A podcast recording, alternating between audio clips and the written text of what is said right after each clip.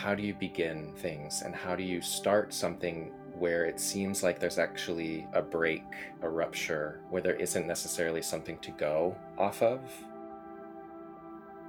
What we're doing right now will also someday be a story. And that there will be a time that what is happening now is one of those old stories. Land privatization has been a long standing and ongoing settler colonial process separating indigenous peoples from their traditional homelands with devastating consequences. Allotment Stories is a volume that collects more than two dozen chronicles of white imperialism and indigenous resistance. Volume contributors Sarah Biscara Dilley and Joseph Pierce are here to talk about their pieces of this history. Um, au au yak tichu tichu sa itana olelo uh, waya pish ishono. Mm, mi tuchena ha ni po spu spu sa ichuchu. Uh, hatu mita Sarah Biscara Dilley wa mitana yakitana smu tilhin katichu. Kis chu tichu ka atakatla ni sithala wa samimu wa sitakawayu wa etzmal wa sitakaya wa sitakaka wa eloehe wa asaram. Wa casas grandes Wazinapekuro, wa Santa Catarina, wa Sikpats, wa Silkoshoyo, wa Vamea, wa Sitakawa. So mipu uh, maku'u a hupua a nis putichu sa itana olelo. Uh, mitakana, misakina, wa mi kinahwana, uh, nits putil hinkatichu, wa ni pu Hawaii, yaki strono, wa yaki sisime, wa yaki tanasmu, well, University of California, Davis, uh, Native American Studies.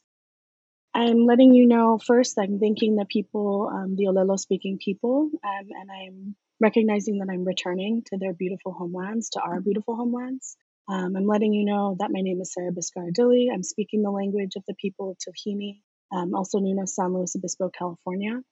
And I'm letting you know that I come from good villages, from good people, from good villages throughout the region of the central coast of California, from Sithala, which is near Cayucos, California, Sitakawayu, which is near Cambria, California, Etzmal, which is near Lucia, California, Sitakaya, near Bryson, California, Sitakaka, near San Marcos Creek, Eloeje in Paso Robles, California, uh, which is in Blekinge, Sweden. That's why I'm a foot taller than everyone else in my family. Casas Grandes, which is in Chihuahua, Mexico, Zinapecuaro, which is in Michoacan, Mexico, Santa Catarina, which is in Baja California, Sikpats near California Valley, California, Silcochoyo near the Cuesta Grade, Waimea, which is on the Big Island of Hawaii, and Sitakawa, which is um, near Morro Bay, California. I'm letting you know that my home is in the Ahupua'a of Maku'u on the Big Island of Hawaii in the land of the Olelo speaking people. And I'm letting you know that I listen, learn, and know in my homelands, through our family, through our kinships, our language, and I'm currently a PhD candidate in Native American Studies at UC Davis. That was wonderful. Um, oh, oh, oh. so, osio nikat kalielik nikat chicheto kohik tla os chiwoni chalaki aseno kanel tisco chichalaki Joseph Dawato Jalagi Gudino Josawi Dawado Corpus Christi Tige Gaseno No Brooklyn Janelle Stony Brook Galuladia Junel Squad Nejo Hello everyone, my name is Joseph Pierce. I'm a citizen of Cherokee Nation and I'm telling you that I'm a language learner, so please forgive me if I make any mistakes that I grew up in a town called Corpus Christi and I currently live in Brooklyn on the uh, homelands of the Lenape people. And I work at Stony Brook University in the Department of Hispanic Languages and Literature, where I'm a professor of Latin American Studies. Oh, oh thank you for your words. I love that, you know, in the the lead up and not necessarily knowing how we wanted this conversation to be structured, that this just got to be a really beautiful opening for the conversation to give context for ourselves and our families and the places that we have relationship to through language. Thank you for sharing that context.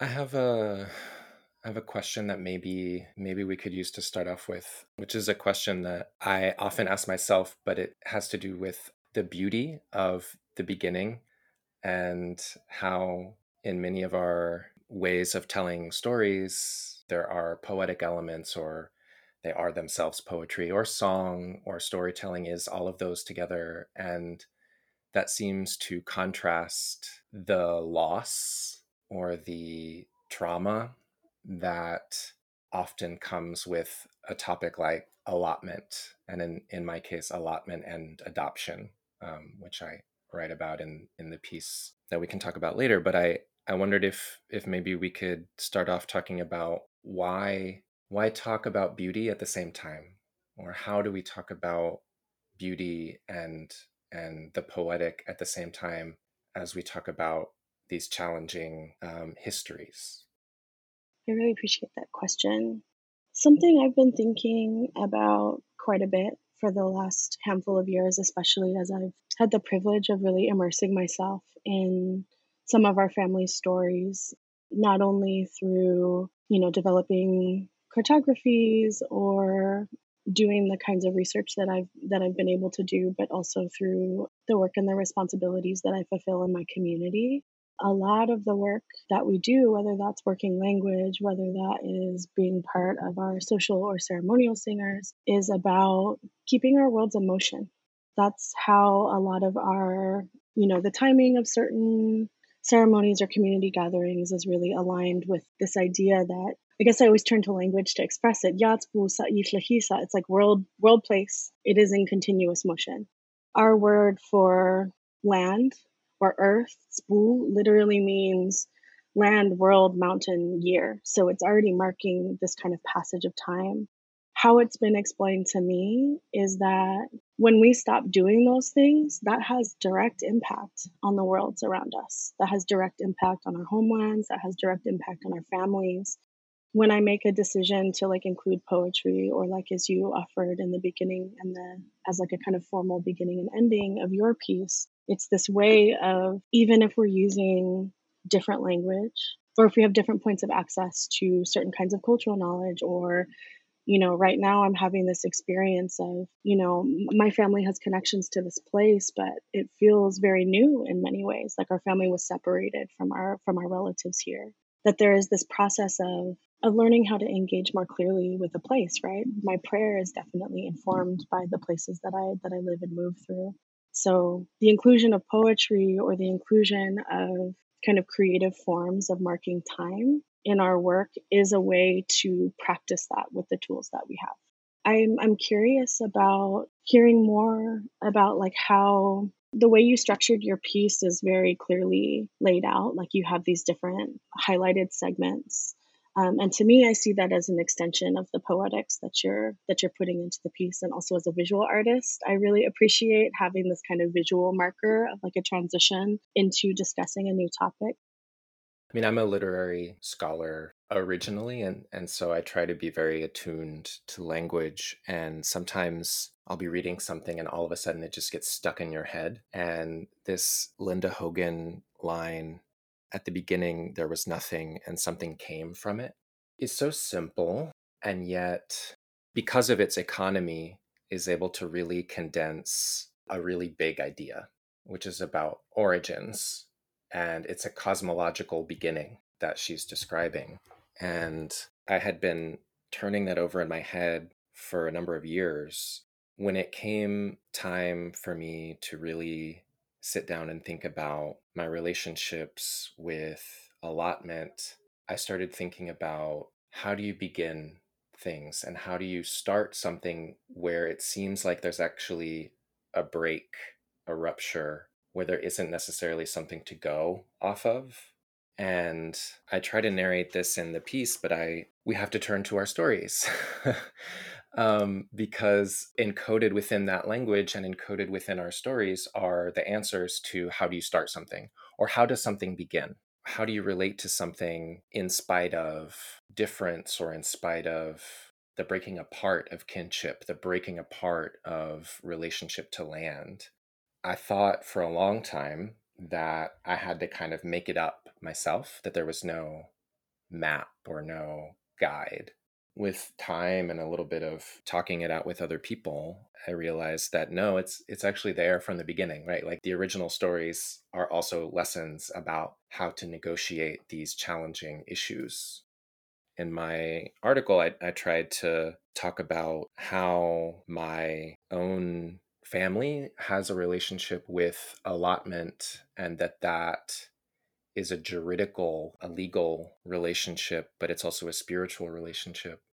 And that that is very much tied to the legal and the spiritual maneuvers, the legal maneuvers that were also connected to my father's adoption. So my father being adopted away from Cherokee community and is is in a sense just an extension of the rupture of allotment. And so when confronted with these challenges, I think it makes a lot of sense to me to turn to poetic language that can bring together disparate elements or that can combine unexpected images in ways that allow us to make connections beyond a narrative framework or across a narrative framework. And so that's something that the poetic allowed me to do. Thinking of it now, it's also, this is just how we do. like I don't need an excuse. I don't need an excuse to turn to the poetic. That I think that's the thing that I learned also. Mm-hmm. Something that is feeling very resonant with me is when you talk about this kind of rupture or disconnect that you're right responding to like what is the story beyond allotment. Looking at that as a beginning, right? That like a rupture is also an opening but thinking about how intentional that divide is. You know when i think about how like I, I was very fortunate to grow up very close with my my great grandmother. She was a part of my life into my 20s because like being the one of the queer kids right i like broke a family record by not having kids at 24 and everyone is our generations are quite close for some time. The my relationship with her and her stories is the only entry point that I had to kind of deepening this documented history of our family. But something I always noticed is that she would, you know, she would refer to us as Chumash. She would name this the towns that where some of our key villages are, like repeated them over and over and over again.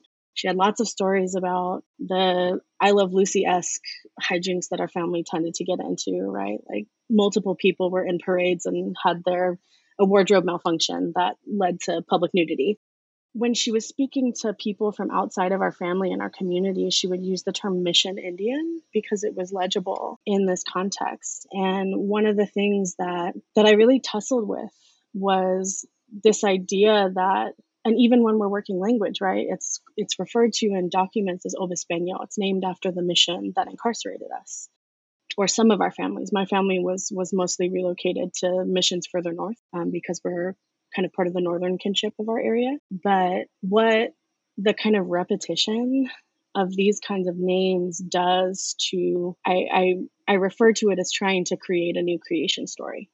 I think for a lot of us, that pain that is associated with those stories can become a barrier. And for many of us, it also galvanizes us to kind of move through that passage, right? And to see what's beyond it. I just think it's very strange, like in the sense that settler time and space is very fixated on this like linear, very tidy division of things.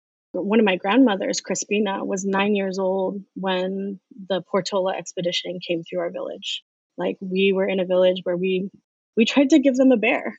Like we really could have changed the course of California colonization if they had taken the damn bear, but they didn't when I think about like this is within our memory, right? We remember when you wandered through sick, no idea where you were, and we fed you because that is what our cultural protocol is, right? We're not going to let you just like struggle out there. If you're coming through our area, we're going to like give you acorn mush and share fish with you and do what we would want to have happen with us if we were to pass through another person's territory. It's also grounded in this idea that we are trying to build good relations every step of the way. But I think about the things that she witnessed just in her lifetime and how recent that story is. So, how can this be our beginning when that was only 253 years ago?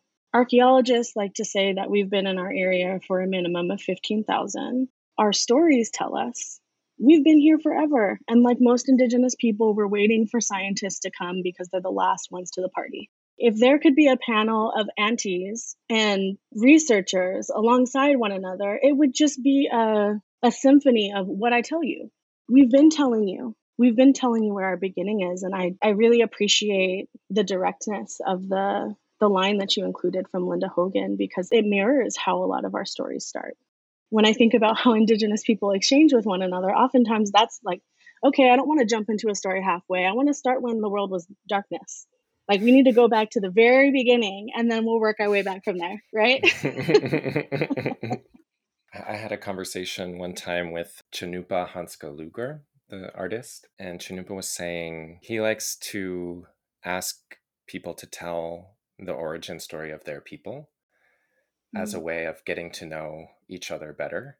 We were having this conversation and I and I told him a little bit about the story of the water beetle, which I tell in the article. And uh, the thing about the water beetle story for me is that it's a story of emergence. The water beetle dives to the bottom of this primordial ocean and emerges again with land that then becomes Turtle Island.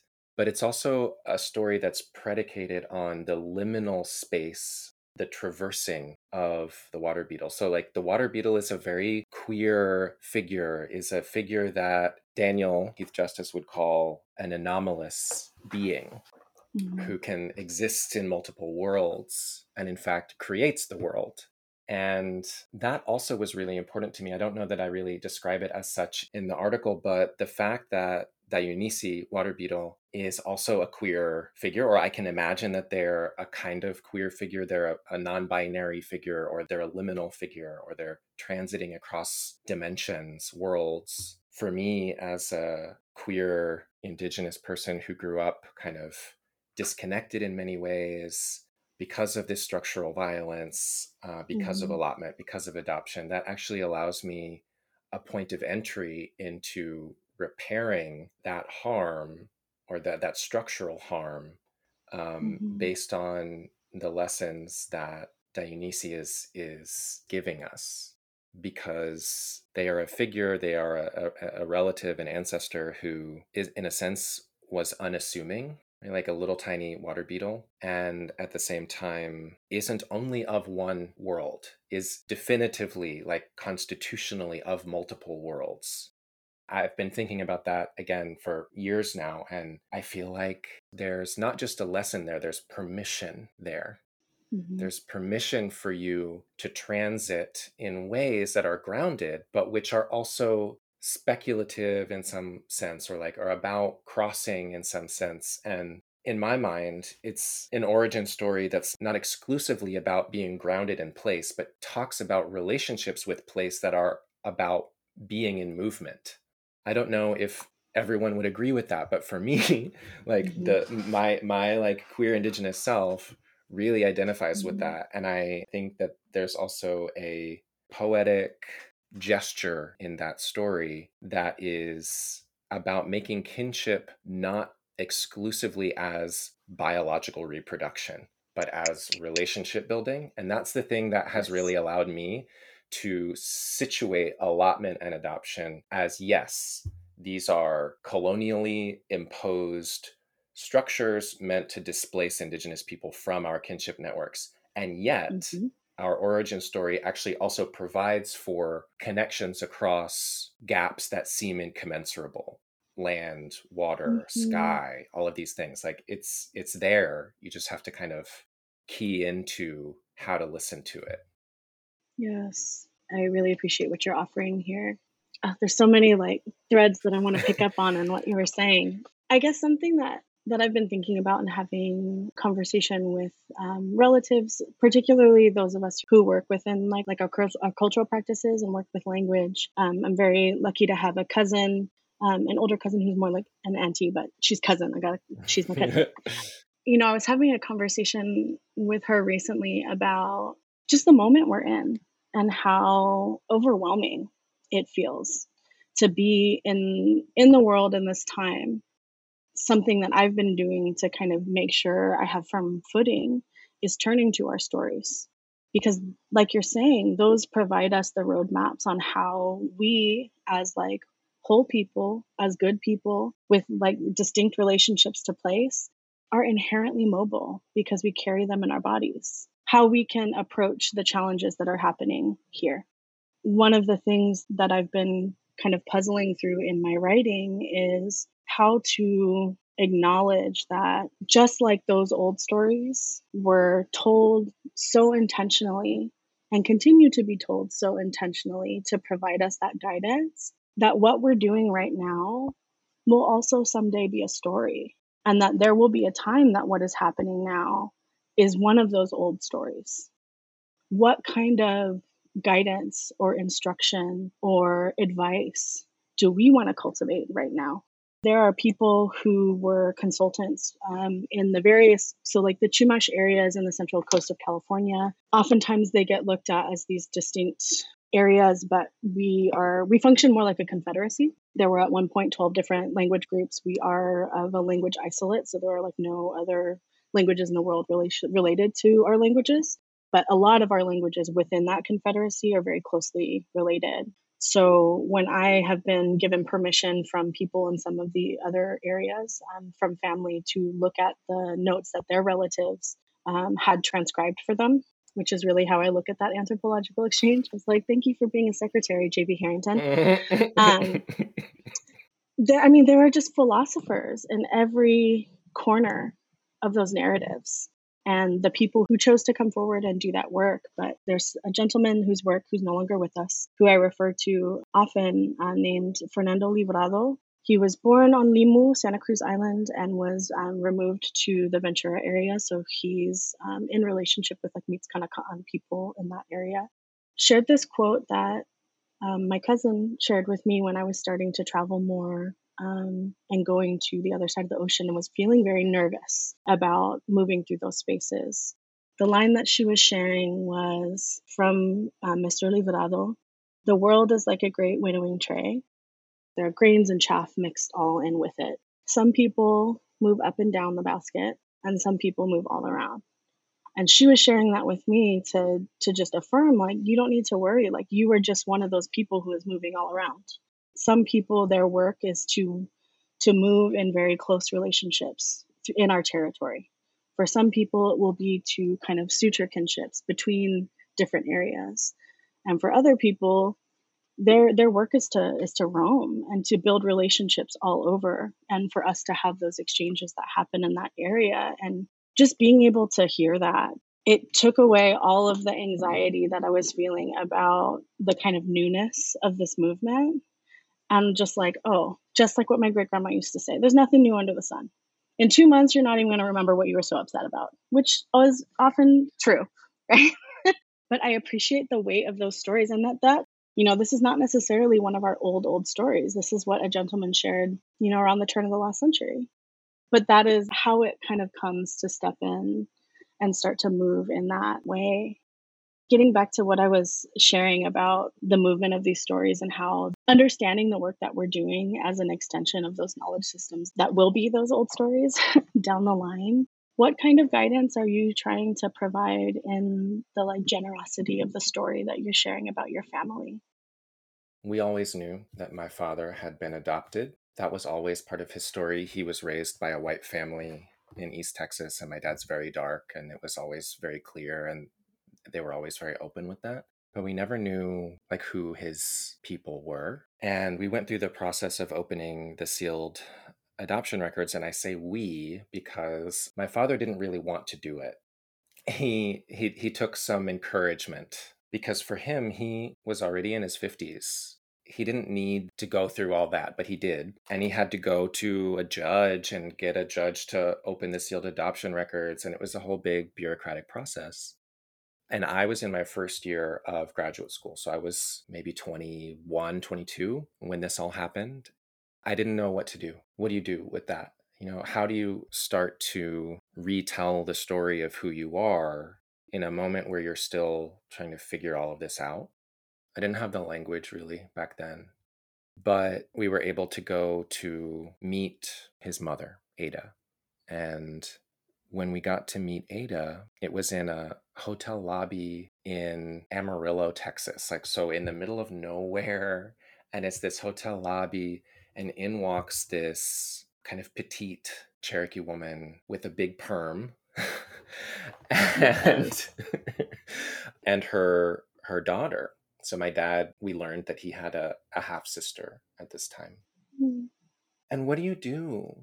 What conversation do you have in that moment where you're trying to say, I care about you or I want I want to extend myself towards you, but I don't know how to do it.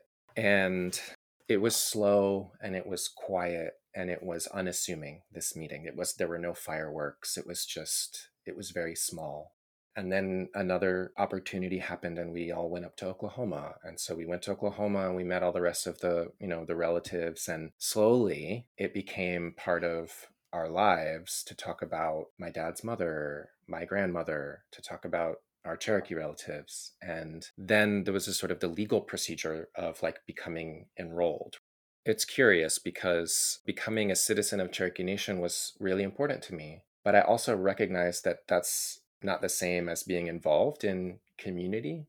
Mm-hmm. And so the being involved in community was the hard part. That was what we didn't have. So yeah. allotment, adoption created this kind of structure. And these are, again, legal maneuvers that then were followed by another legal maneuver of citizenship, but it wasn't actually surrounded by a way of engaging in community except for having to have conversations with these relatives that were now your relatives and reaching out to other Cherokee people and trying to build community in ways that you could because I never lived in Oklahoma. I never lived in that place and I doubt I ever will. Mm-hmm.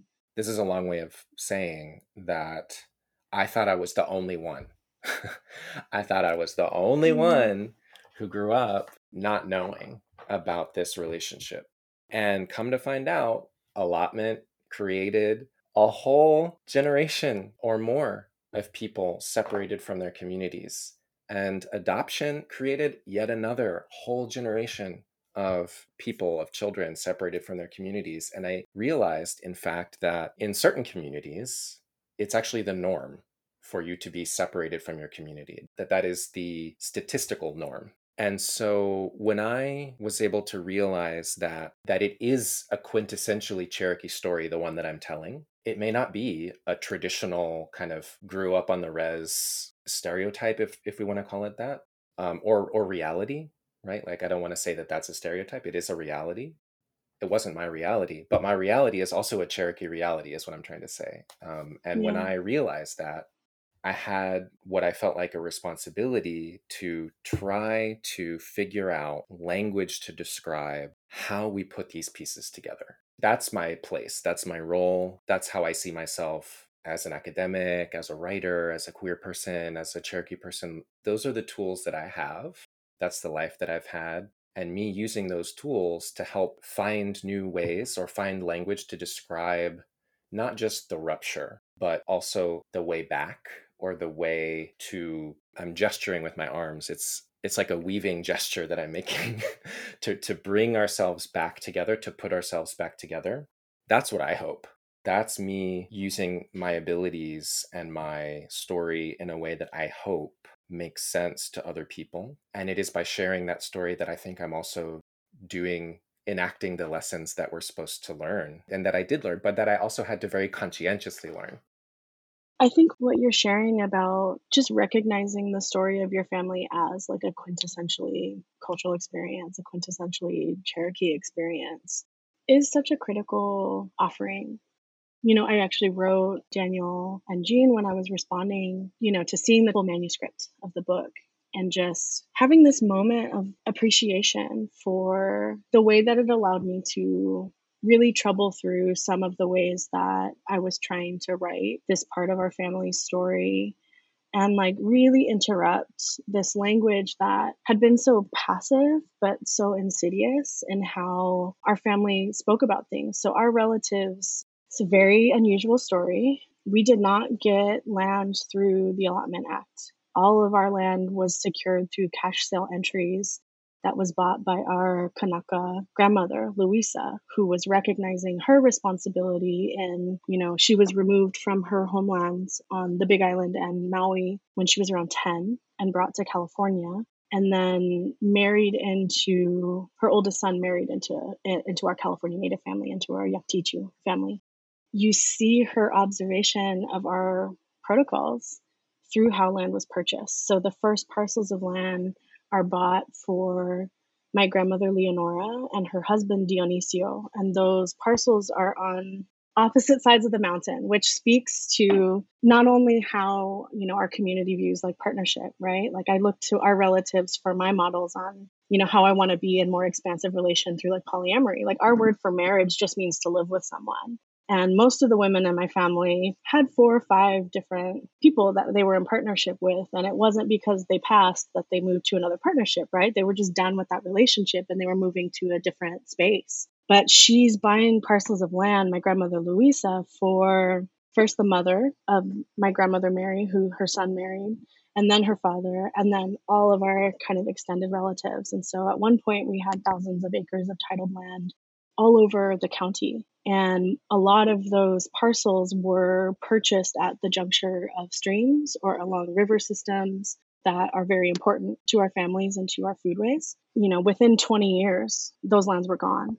Um, some of them were flooded through the building of a dam, some of them were seized through eminent domain to build a National Guard outpost, which was then used to support military incursion in places like Hawaii and the Philippines. um, the way that this story had been kind of spoken about in my family was first of all very quiet. And then when people would talk about it they would say things like we lost our land which is such a, a painful way to internalize what happened.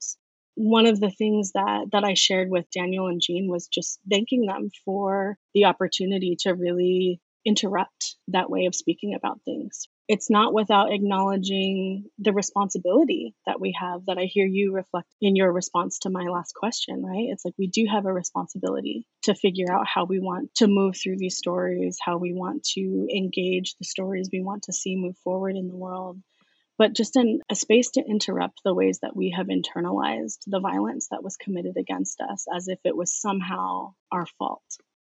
There's something about that passive voice, you know, like this thing happened and then this thing happened, right? Like that narration of history as if it were inevitable. No, like people did that. White people passed laws specifically in order to take away this land from our people. And then we did these other things in order to try to survive.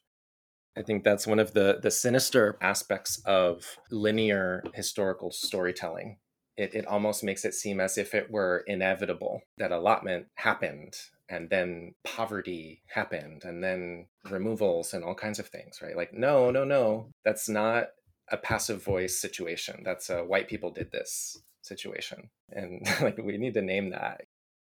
I was going to ask if you wanted to read some of your work.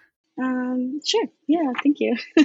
Let's start from the beginning. I feel like it it speaks most directly to some of the things that we've talked about thus far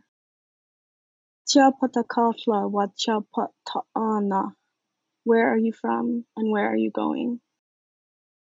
Strange weaving of wood, cattle, iron, oil, fat, or fur, imagined a world in pieces. Takilismo, fat, ranches, missions, candles, cattle. Where we dipped candles for forced prayer, they gave us new names.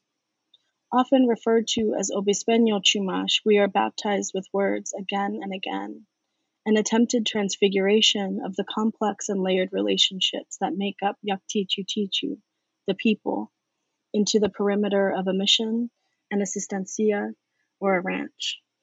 Mission documents used as legible forms of verification for recognition, but also as the source of an unstable identity, decide our presence or absence in the eyes of the settler state without accounting for the complexity of our experiences or the inherent contradiction of requiring existence to be verified by the same mechanisms that dispersed, dismembered, displaced us. Written into words and maps that remain fixed despite the life in all things, the systemic disordering of our worlds has been suspended across generations, attempting to make such violence a new creation story. But our self determined identities have the exponential capacity to exist beyond the codified, grounded within our realities as Indigenous peoples and speaking from our respective centers of the world. While settlers imagine their possession, Indigenous peoples simultaneously deepen our connections, navigating narrative and physical confinement by maintaining long standing relationships and challenging generational tensions to maintain survival. This includes relationships with other than human beings, places, and waterways, each of which contributes to a living sense of placemaking, of movement, and of alliances. Though plat maps display the world in flat, quantified dimension, it is our stories and relations that awaken the images and texts that imagine the disparate, a world in pieces.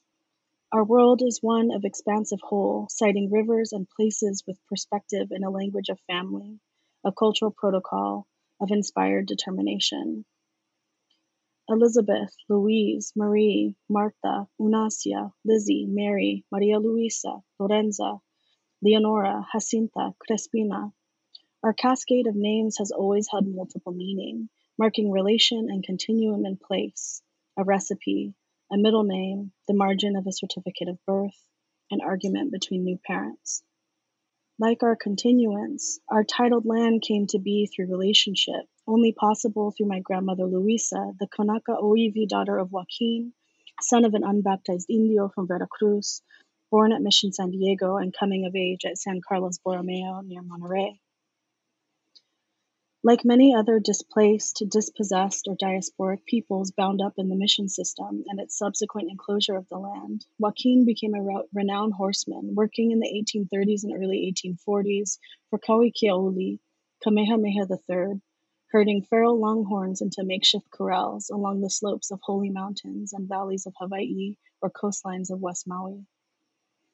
Her father, as imbricated in colonial industry as he was, represents the bridging of indigenous vaquero practices and then emergent Paniolo traditions, a quickening movement between California and Hawaii, a symbol of both innovation and fracture. This moment of imperial expansion is ongoing and iterative, manifesting as shifting colonial occupations in California, land grants and land loss traced on yellowing paper, while continuing to be echoed in United States military violence across Hlilpasini, the One Ocean. Deepening further dispossession needs meets Butahinkatichu through use of eminent domain to build military bases, extract oil, flood valleys, or enact armed training.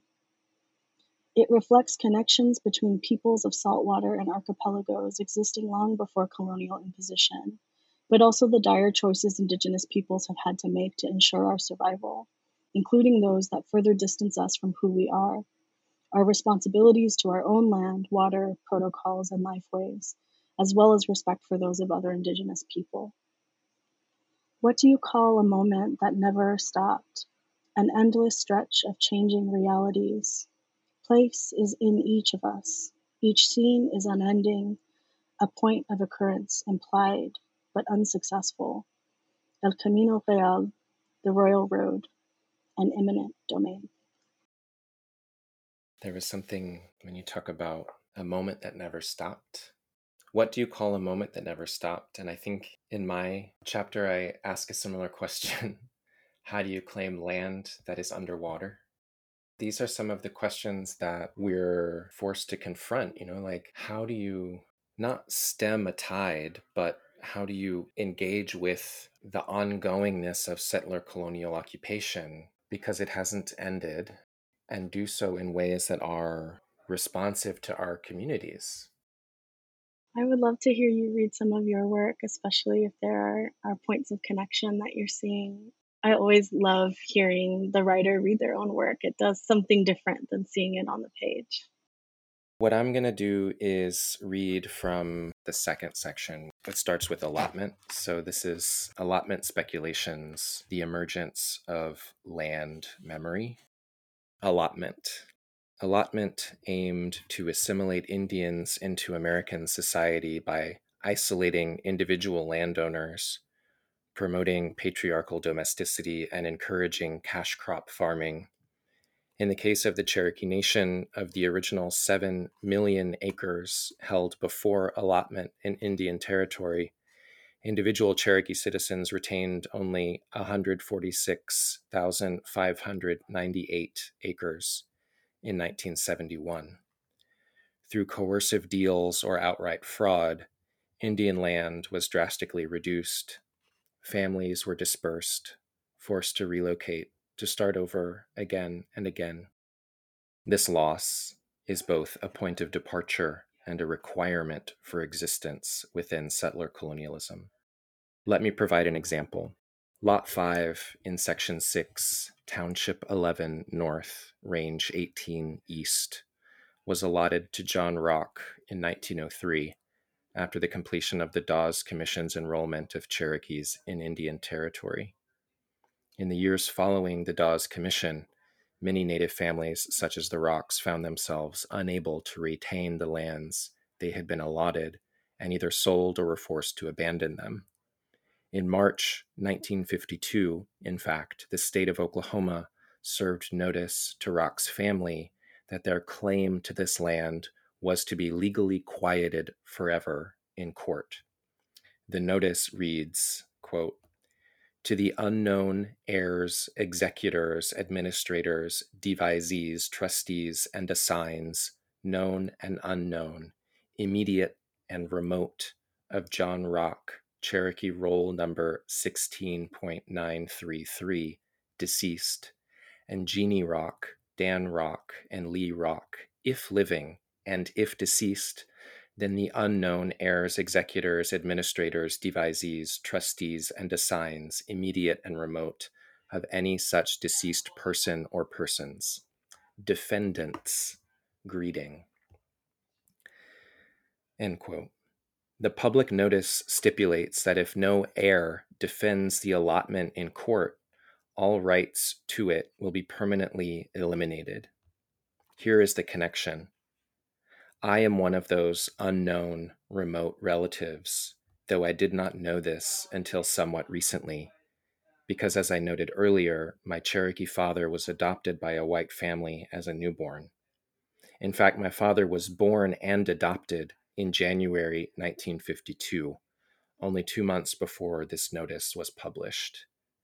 Allotment and adoption are two interlocking techniques of settler colonial dispossession that converge in the body of my grandmother, my father, and me, in our shared flesh, and in the land that is our kin.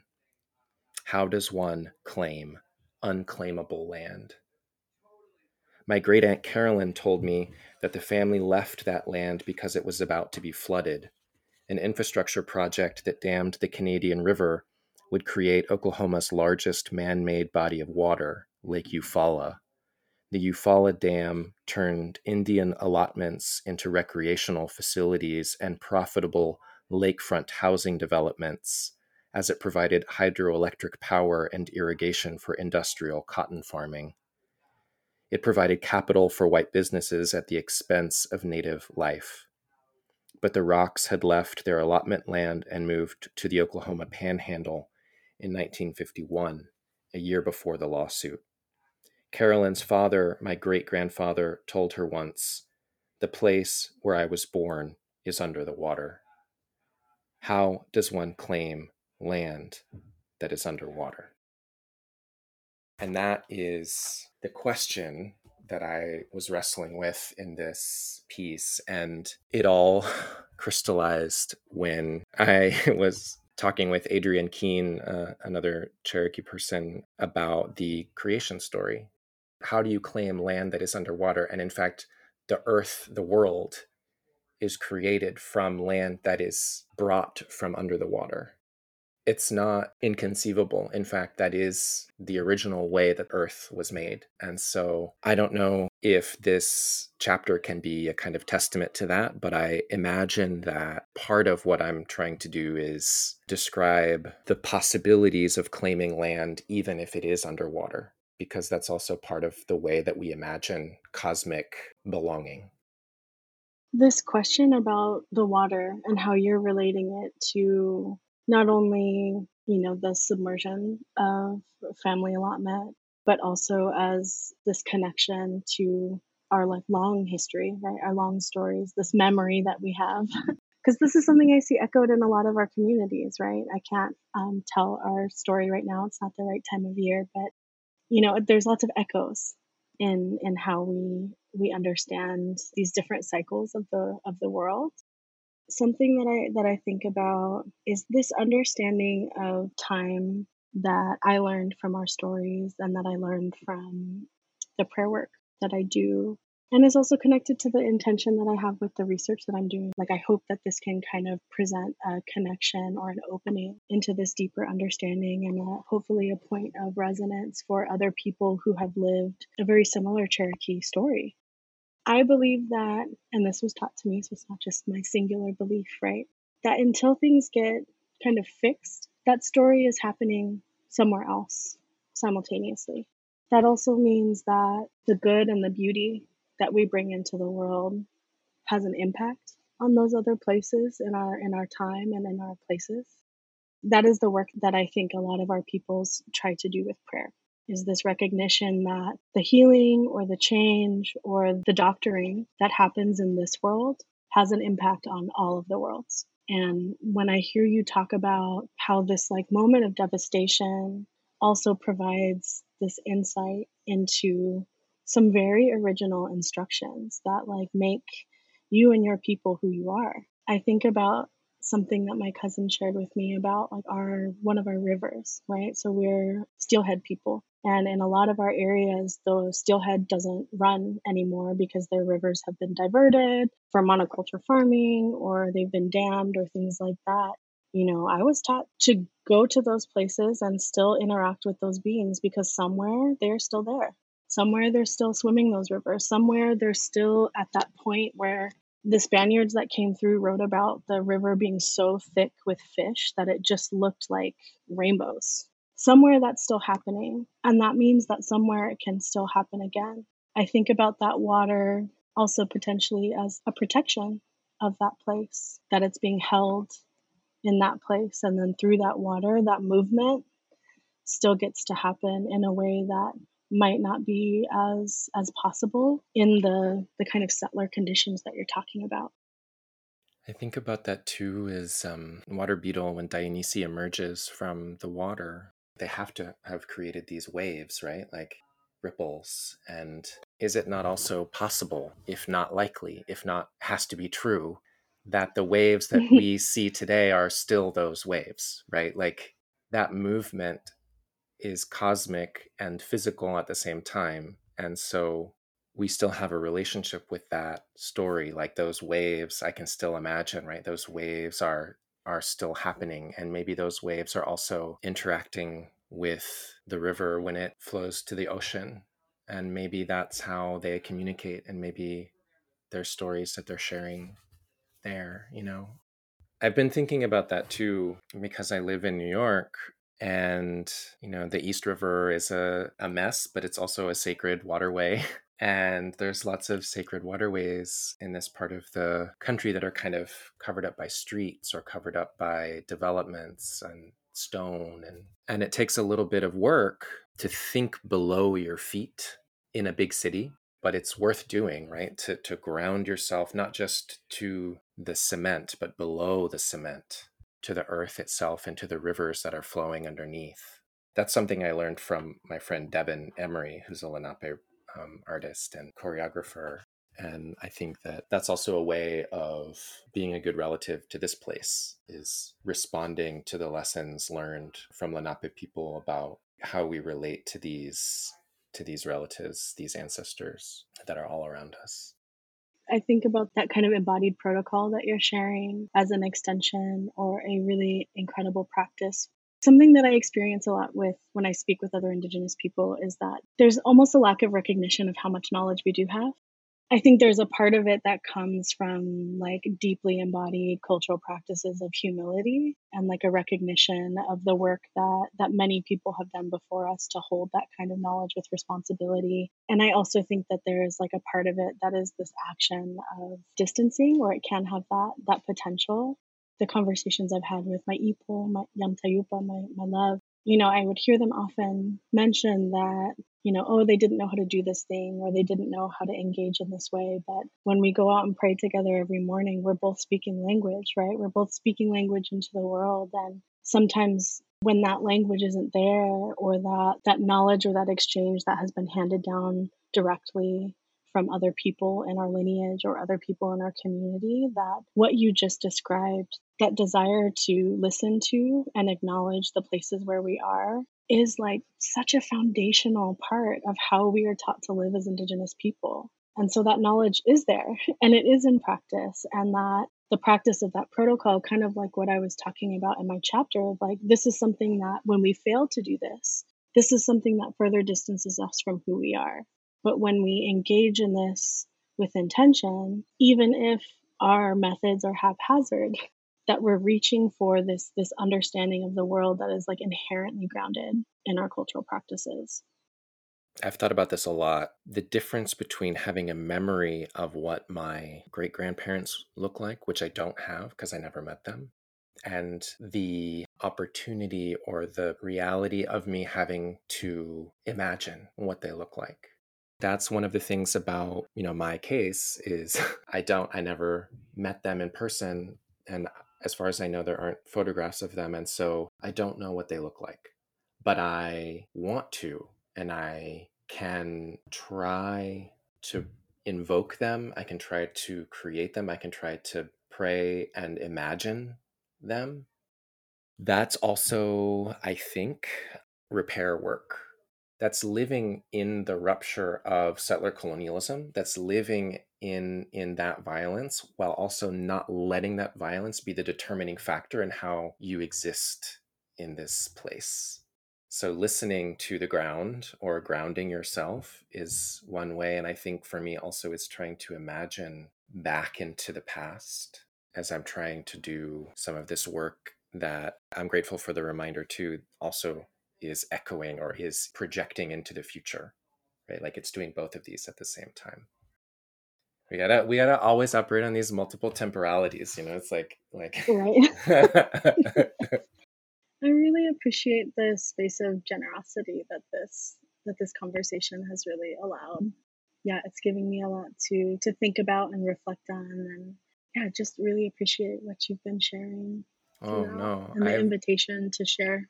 Yeah, I learned so much. I the gratitude that I have is is I think I would like to express that gratitude for the way that you're approaching language and memory and history and care.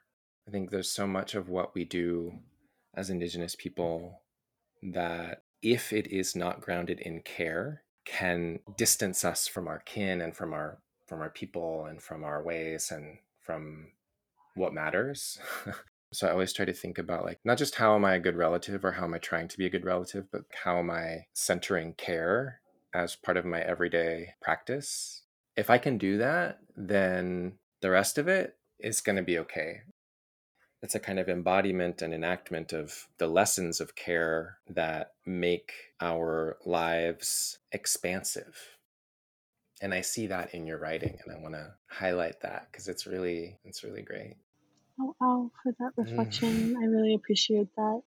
Yeah, it's definitely a characteristic that I'm grateful to have had nurtured in many relationships in my in my life, and also, you know, can feel like a, a bit of a vulnerability in in a world that yeah really goes off on some care for yourself and no one else kind of understandings of the world and it's something that even when it feels painful or it is experienced as that vulnerability that it's something that i like i see mirrored in our old stories that this is like such a fundamental characteristic of who our people have always been and that survival has made it so we felt like we had to hide those parts of ourselves you know, I really recognize that the generation that I'm in and the generations um, that are coming after, like I have two younger cousins, um, one of whom I got to work with and support as she was writing her undergraduate thesis, her capstone project at, at IAI, Naomi, Naomi Whitehorse.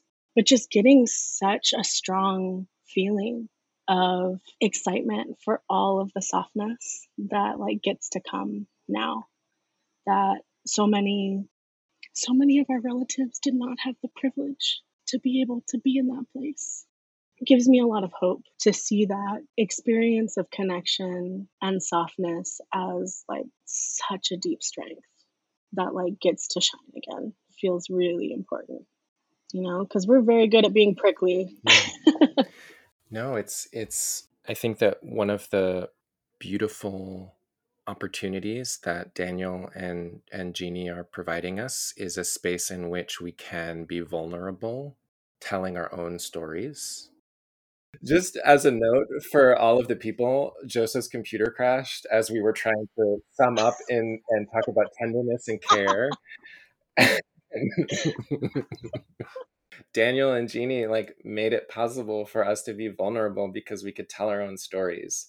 And then my computer crashed. And maybe that is my computer saying, don't tell them everything. So things we can we can tell to the people and some things we don't have to tell to the people. but I'm really grateful for this opportunity to be in dialogue and I really want to thank Daniel and Jeannie for allowing us to to have this conversation. Sarah, I want to thank you for being vulnerable and for like reminding me of where that comes from, that there's an ancestral strength to that vulnerability and there's a future that that vulnerability is calling into being. Like that vulnerability is also endures and is part of our survivance or is part of our thrivance or you know whatever the kids are saying these days is part of our fabulosity, I Yeah. think, too. Au au yapi tana tana smo uh, sa'i mono o wa sa'i tiu tiu.